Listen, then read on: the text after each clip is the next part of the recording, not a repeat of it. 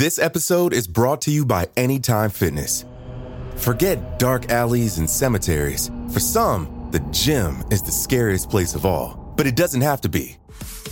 With a personalized plan and expert coaching, Anytime Fitness can help make the gym less frightening. Get more for your gym membership than machines. Get personalized support anytime, anywhere. Visit AnytimeFitness.com to try it for free today. Terms, conditions, and restrictions apply. See website for details. Mom deserves the best, and there's no better place to shop for Mother's Day than Whole Foods Market. They're your destination for unbeatable savings, from premium gifts to show-stopping flowers and irresistible desserts. Start by saving 33% with Prime on all body care and candles. Then get a 15-stem bunch of tulips for just $9.99 each with Prime. Round out Mom's menu with festive rosé, irresistible berry chantilly cake, and more special treats. Come celebrate Mother's Day at Whole Foods Market. It feels like we're all being told to go on this diet, take that supplement. Ozempic will give you depression, but you know what'll cure that? Weed. Or you could try to balance your hormones. At Science Versus, we're like, what the f is going on? Forget the crap online and listen to Science Versus. Just the facts. Oh, and a bunch of stupid jokes. What is a ghost's favorite fruit? Blueberries. That's Science VS. New season out on Spotify soon. Due to the graphic nature of this kingpin's crimes, listener discretion is advised. This episode includes discussions of murder and assault that some people may find offensive. We advise extreme caution for children under 13.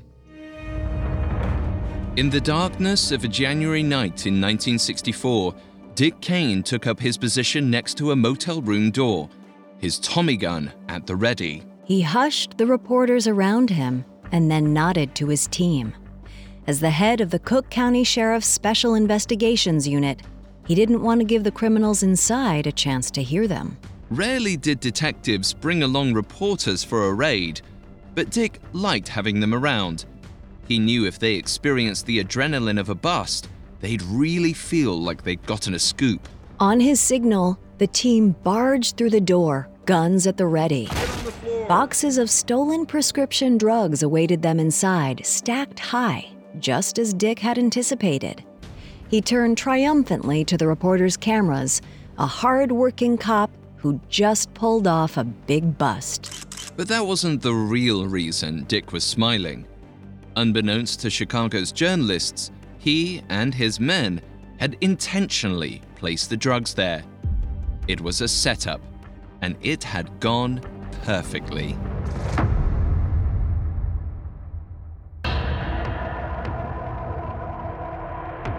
Welcome to Kingpins, a Parcast original. I'm Alastair Murden. And I'm Kate Leonard.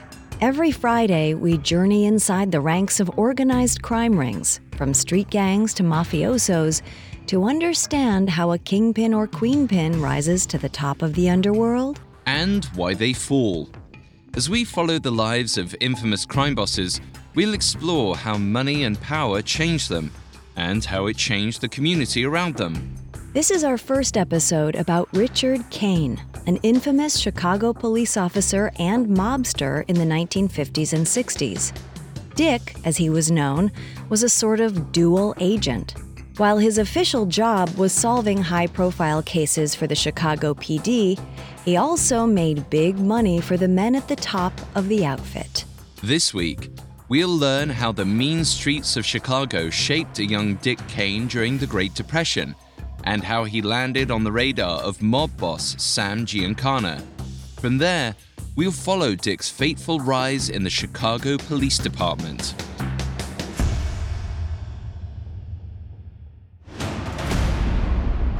Richard Cain learned the value of trading on his reputation at a young age.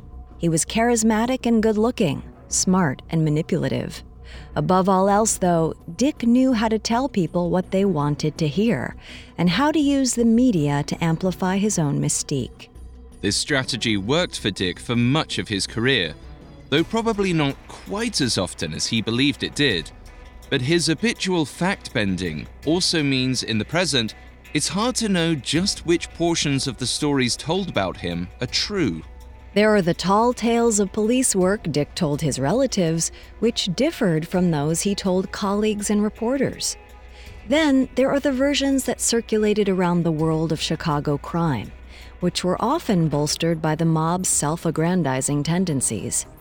Even those closest to Dick rarely knew the whole truth. Take one example from 1959.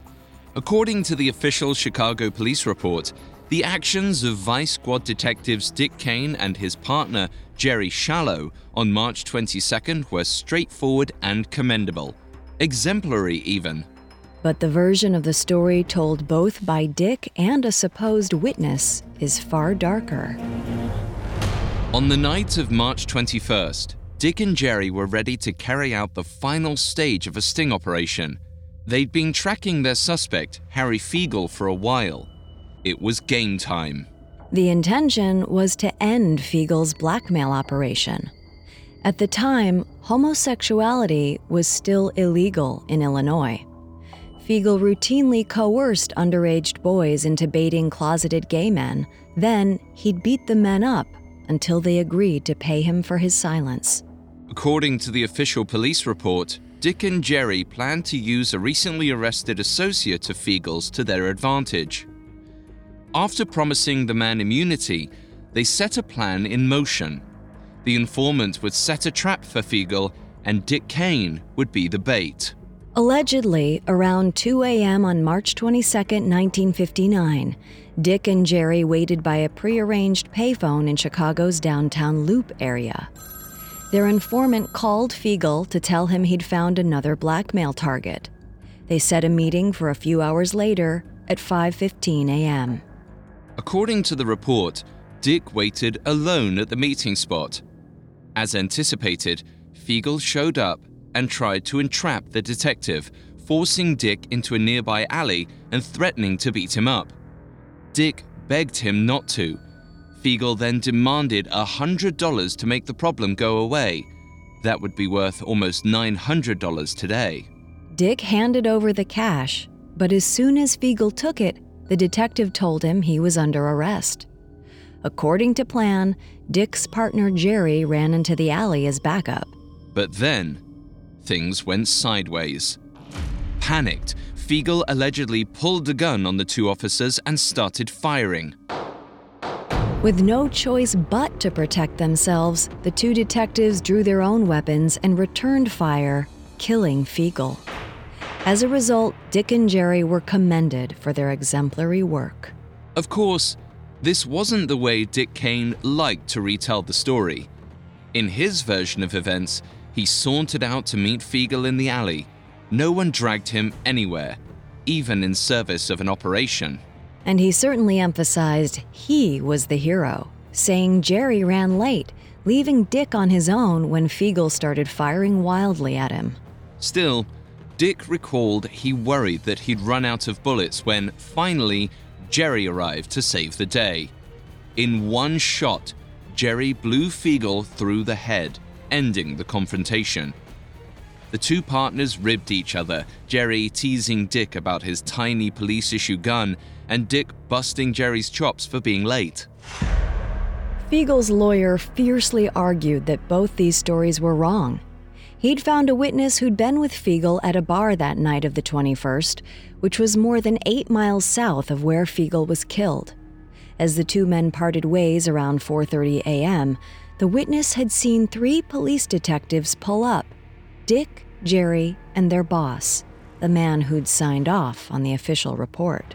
The autopsy report also suggested the shot to Fiegel's head was from the top down, as if Fiegel had been on his knees.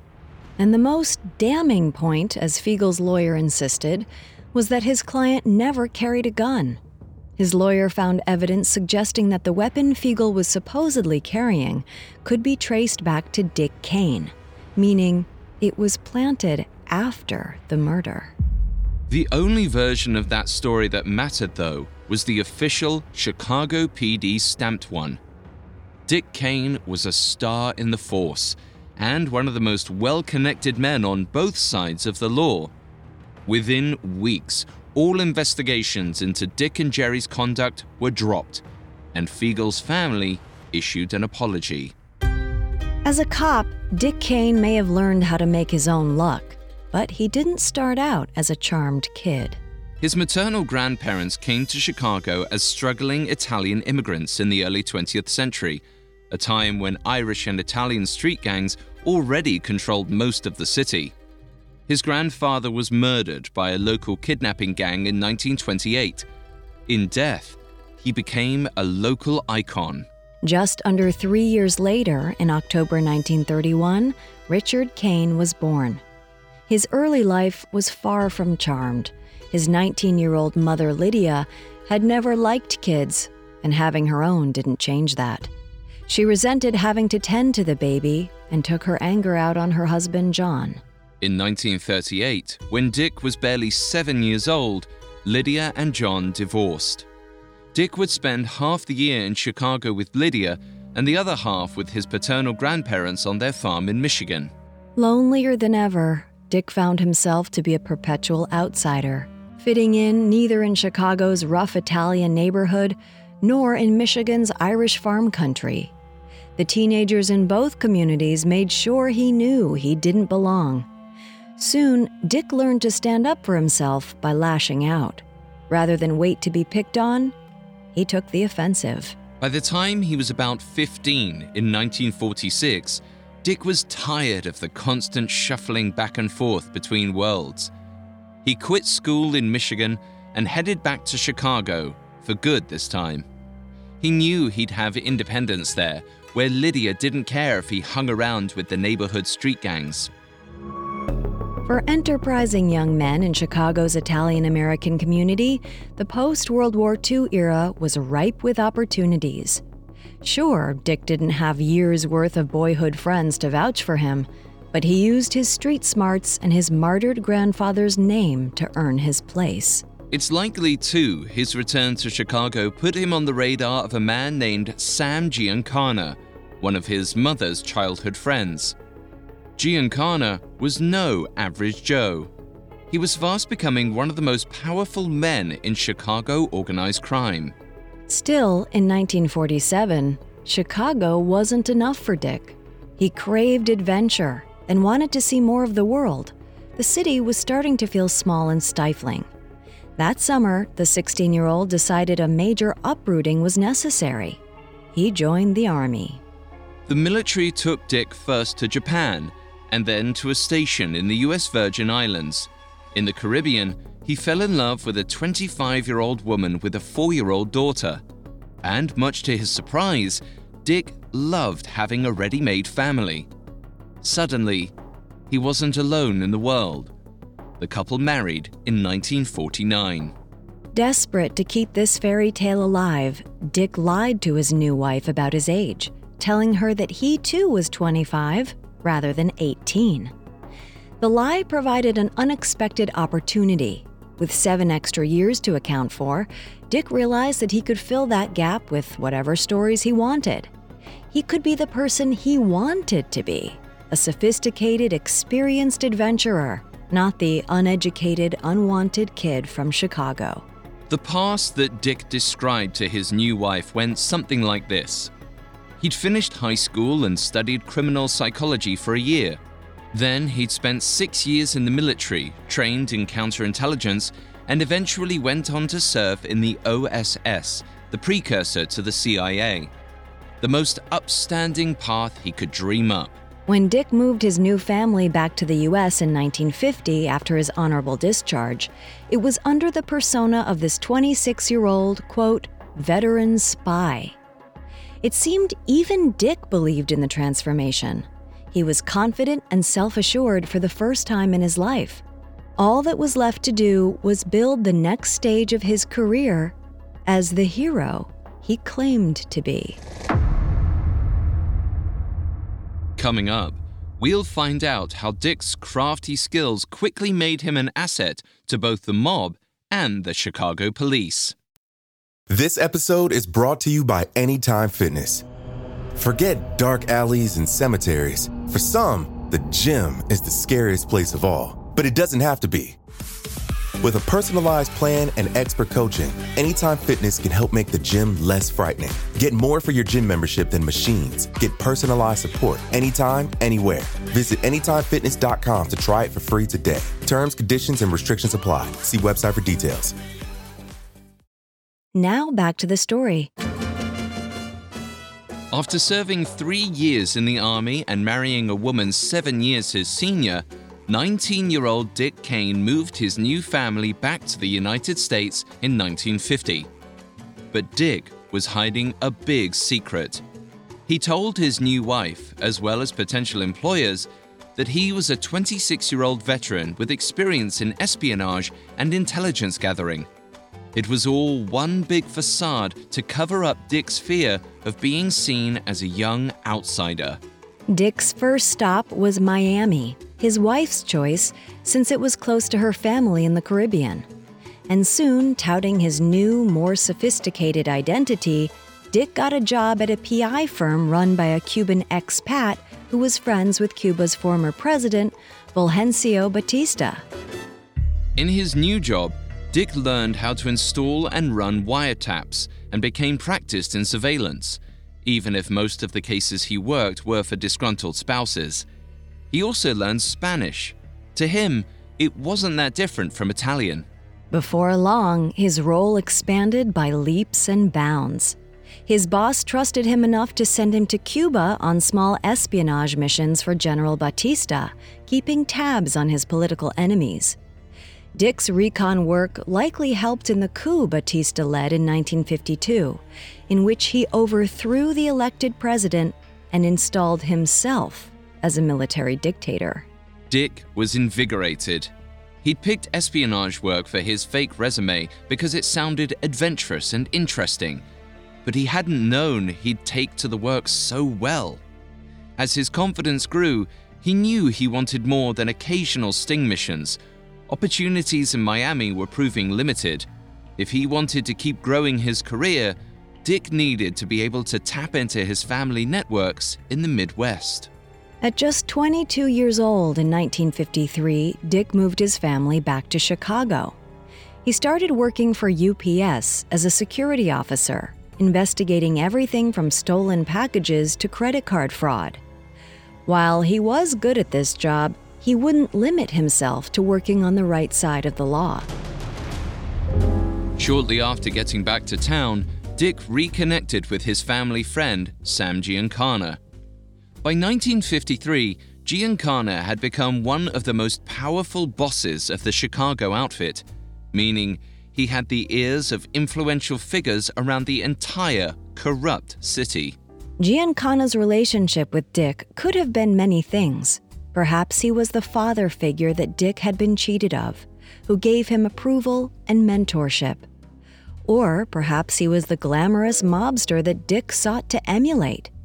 Or maybe he just offered Dick something a bit more exciting than investigating parcel crimes. Whatever the reason, within the year, Dick started working with Giancana and the outfit, committing the very crimes he was meant to be investigating. Using his inside knowledge of UPS systems and warehouses, he helped the mob pull off numerous jobs, stealing packages and trucks. To Dick, it was a fun game, trying to structure the perfect job based on the intel he'd learned.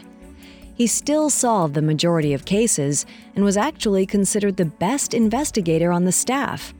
No one ever suspected that he was behind a handful of unsolved thefts and hijackings. With each job, Dick's confidence grew. He became assured in his ability to play both sides. He was both a legitimate lawman and a made man in the mafia.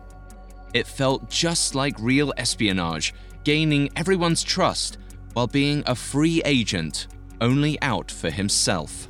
But parcel heists, much like parcel busts, could only afford so much in terms of glory. Now that he'd gotten a taste of the high life, he was too restless to stay a UPS investigator. Sensing this ambition, Giancana suggested that Dick might have interest in joining the Chicago police. By the mid 1950s, corruption was already well entrenched in the Chicago PD. every major interest in the city had ties to the police, from the political machines to organized crime. Political parties virtually owned police wards, installing their own men in positions of power. As the wards were often dominated by one ethnic group, that meant the police force followed suit. Irish neighborhood, Irish cops, and so forth. While the police did enforce the law, they also used their privileged positions to protect their own and enrich themselves. To Giancana, Dick was the perfect addition to the Chicago PD. While Giancana already had lots of officers on his payroll, few were made men he could trust.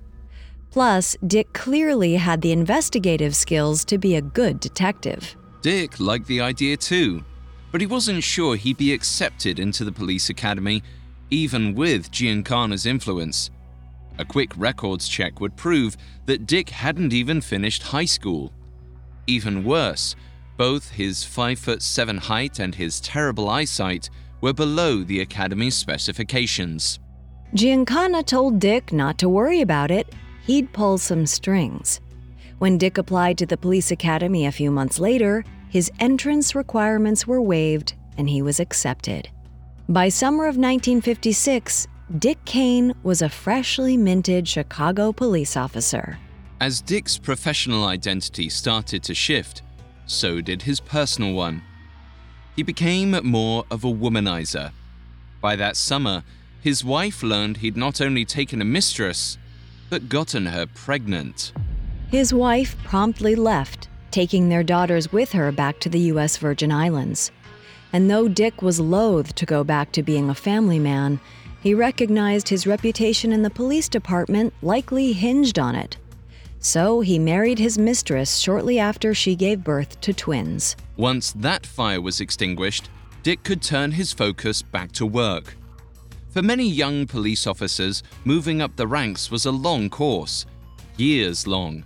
New recruits could often expect several years of patrol work before they'd be assigned to a more elite division. But most rookie officers didn't have a Chicago mob boss greasing palms and making calls on their behalf. After about a year at the bottom, Dick was promoted to the Vice Squad as a detective. The Vice Squad was a high profile department carrying out splashy raids on prostitution, gambling, and everything in between. Its arrests regularly made the front page of the Chicago Tribune, and Dick all but strolled into the opportunity as a 26 year old rookie. Although, thanks to his padded resume, everyone thought he was 33. Dick's new salary as a detective was $9,000 a year, worth more than $82.6 today. But he was also being paid under the table by Giancana. In addition to being a vice cop, Dick was serving as the mobster's bagman. Once a month, he delivered the payoffs to all the other crooked cops in the Chicago PD. It didn't take long for everyone to figure out he was Giancana's man, but no one dared make a fuss. Far too much of the city was owned by the outfit. And being crooked didn't mean Dick couldn't also be a dedicated detective. He took pride in being a good investigator, vigorously tracking down criminals and solving crimes. He just made a point to never find any evidence against Giancana. As long as the bookies, madams, and abortionists weren't in bed with the outfit, Dick could do his job. In fact, Dick loved the thrill of investigating, of catching people who thought they'd gotten away with their crimes. Even more than the adrenaline rush, he loved the fame that came along with his success. Dick quickly learned how to play the game. He developed relationships with ambitious reporters, inviting them along on raids. In return, they made him into a household name, the rising Chicago cop out to scrub the tarnished city of its vices. As Dick became more successful, he also discovered the unique immunity of his position. As a well liked cop and a member of the outfit, he was virtually invincible. He got the satisfaction of taking down corrupt public figures without any fear of retaliation from the mob. And he was making steady cash from Giancana without fear of criminal charges. Before long, Dick was playing fast and loose with the rules, confident that he could get away with anything. He took payoffs and even stole from suspects after roughing them up. He knew there was nothing they could do about it. In one case, in 1959, he and Jerry arrested a 68 year old sex worker on suspicion of having arranged a kidnapping and confiscated nearly $100,000 in cash from her. After an investigation, it turned out she had nothing to do with the kidnapping. When her money was returned, she complained that more than half of it was missing. Of course, no one believed her, and nothing was ever done about it. In the end, though, it was Dick's bravado that got him moved off the vice squad, though not in the way he might have expected. In fact, he'd been doing his job so well that he'd started to ruffle the feathers of corrupt politicians. By late 1959, Dick and Jerry's boss caved to the pressure to pull them back. Dick might have been more irritated had a new opportunity not presented itself almost immediately. An ambitious young assistant United States attorney named Richard Ogilvie was building a tax case against Anthony Tony Batters Accardo. To get dirt on one of Chicago's top mob bosses, Ogilvie needed a dogged investigator. The police sent Dick over. It's impossible to know whether this was entirely fortuitous or if Dick volunteered himself. Or perhaps his mentor Giancana pulled some strings to help protect his old friend Tony Accardo. However, it happened, the outfit had one of their own assisting the Justice Department in the case against another one of their own. For Dick, this was a dream come true. If he played his cards right, he'd be one of the stars of this high profile case. Ogilvie, too, was ambitious, and Dick knew he'd go far if he proved himself to the prosecutor. Best of all, it was a real challenge for Dick's skills. He'd hardly need to do much sleuthing, but as a double agent. He'd make Ogilvie like and trust him and appear to be doing his job well, without ever actually betraying Accardo and Giancana. If he made one big mistake, however, he'd be ruined. The outfit and law enforcement would race to bring him down. It was exactly the kind of thrill Dick had craved. Coming up, we'll find out how Dick paid the price for playing both sides. Now, back to the story. In late 1959, 28 year old Dick Cain, still passing as a 35 year old, was assigned to investigate a tax case against the mob. Technically, it was a lateral move for the former vice squad detective, but it could be a huge opportunity if Dick made the most of it. His temporary boss, Assistant U.S. Attorney Richard Ogilvie, knew Dick was still technically a member of the Chicago PD. What he didn't know was that Dick was also in the pocket of the Chicago outfit. Both Dick and his mentor, Sam Giancana, were thrilled to have Dick on the case. Everyone knew that Tony Accardo, a close colleague of Giancana's, was guilty of tax evasion. The outfit couldn't save Accardo entirely, but they could try to mitigate the damage. With Dick working as the investigator, they could control what the Justice Department knew and whether anyone else went with Accardo. If Dick did his job right, he might even be able to introduce a few flaws that could get an unlucky conviction overturned. Dick quickly impressed Ogilvie with his hard work. The prosecutor had figured a former vice detective would have solid organized crime sources, but Dick delivered far beyond what was expected. Of course, Dick was just feeding Ogilvie the information that Giancana and his men had approved. What Ogilvie thought was dogged detective work was actually just a ruse. Within a few months, by the beginning of 1960, Ogilvie and his team had put together an impressive case against Accardo, thanks in large part to Dick's information. As the outfit had anticipated, a trial was inevitable. And despite some last ditch efforts to stack the jury, Accardo was convicted. This secured both Ogilvie's legacy as a tough reformer and Dick's reputation as a sharp investigator. Even those who knew he was one of Giancana's men had to admit he'd used his criminal contacts for honorable reasons this time. Dick had done his job so well that he fooled everyone. Except the outfit, of course. When Accardo's lawyer appealed, Dick was very careful to siphon out just enough evidence from the case to jeopardize the conviction.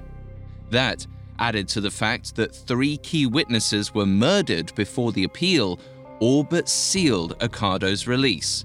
The conviction was overturned. The actual result of the case mattered little by then, though. Dick had proven to be a savvy double agent and earned Ogilvie's trust and respect. And his reputation as an investigator had garnered him even more exciting jobs. Within months, in early 1960, Dick was offered a new gig spying on a personal investigator employed by the mayor of Chicago on behalf of the state's attorney's office, of course. By this point, Mayor Richard J. Daley had been in office for just five years, but had already solidified the political machine that would maintain his power for a record 21 years. Often referred to as the boss, Daley embodied Chicago's corrupt, old school style of politics. It was no surprise then that the Cook County State's Attorney, Ben Adamowski, wasn't the mayor's biggest fan. He and Mayor Daley were also longtime political rivals. When he became state's attorney, Adamowski set his targets on Daley's political machine. When he learned that Daley had a private investigator on his staff with a $100,000 budget and no external oversight, Adamowski saw his opportunity. There were rumors that the investigator ran the mayor's gambling operations, but it was also possible that he was working to smear and bring down rivals like Adamowski. If the attorney could unveil this corruption in an election year nonetheless, he'd certainly boost his own reputation. Since the state's attorney had no business spying on the mayor's office, Adamowski needed someone else to do his dirty work. Fresh off the Accardo case, Ogilvie recommended Dick and his former partner Jerry. Upon hearing the word undercover, Dick was in. The deal was only sweetened when he realized the job would entail wiretaps, a skill he prided himself on. In the spring of 1960, Dick and Jerry set up a private investigations firm opaquely called Accurate Laboratories and got to work. They rented office space on the same hallway as their target and started to cultivate their cover. Once they'd moved in, Dick snuck into the private investigators' offices and tapped the phones. They also set up a camera above the door. Unfortunately for Dick and Jerry, someone spotted the camera within a week of them setting it up and immediately called the police. It didn't take much in the way of police work to find the bugs in the phones and trace everything back to Dick and Jerry. Suddenly, Dick was no longer the sophisticated undercover spy, but a rogue policeman caught spying on the mayor. As had been the agreement, Adamowski's office denied any knowledge of Dick and Jerry's investigation. The two cops suddenly found themselves barraged by the press, further embarrassing the Chicago PD after they'd already caused their fair share of trouble in Vice. There was no way they could buy or glad hand their way out of this one. As the police launched an internal investigation, Dick and Jerry decided on a compromise. Jerry would cooperate, and Dick would resign. That way, at least one of them would keep their job. But resigning from the Chicago police force didn't let Dick off the hook. By spying on the mayor, many fellow officers felt Dick had betrayed their own. While his position in the outfit had been part of the department's culture, political corruption and backstabbing the mayor were beyond the pale. Suddenly, Dick found himself the target of two factions angry policemen and the powerful Democratic political machine. Even the outfit couldn't protect him. Salvaging any part of Dick's reputation depended on keeping those connections out of the spotlight. With no other option, Dick left Chicago. He bounced around first to Michigan, then to Missouri, hoping things would cool down. There, he was eventually hired as a polygraph operator in a police corruption case. But his narcissistic tendencies couldn't fit the confines of the minor role. Dick grandstanded at daily press conferences and found himself out of a job once again. By the fall of 1960, Dick was back in Chicago and barely scraping by. No one in law enforcement wanted to be associated with him. Within a matter of months, he'd gone from golden boy to pariah. Dick needed a way out, and Sam Giancana's timing couldn't have been more perfect. The mob boss called Dick in late September 1960 with a job offer. Giancana had just gotten a contract with the CIA to carry out an espionage operation in Cuba, where Dick had gotten his start nearly a decade earlier. Dick didn't even need to hear the details. Suddenly, all the political investigations and vice squad busts felt like preparation for the work he was destined to do all along. As he boarded a plane bound for Miami, Dick felt better than he had in months. He was getting a fresh start back where it all began. This time in his dream job, spying for the CIA.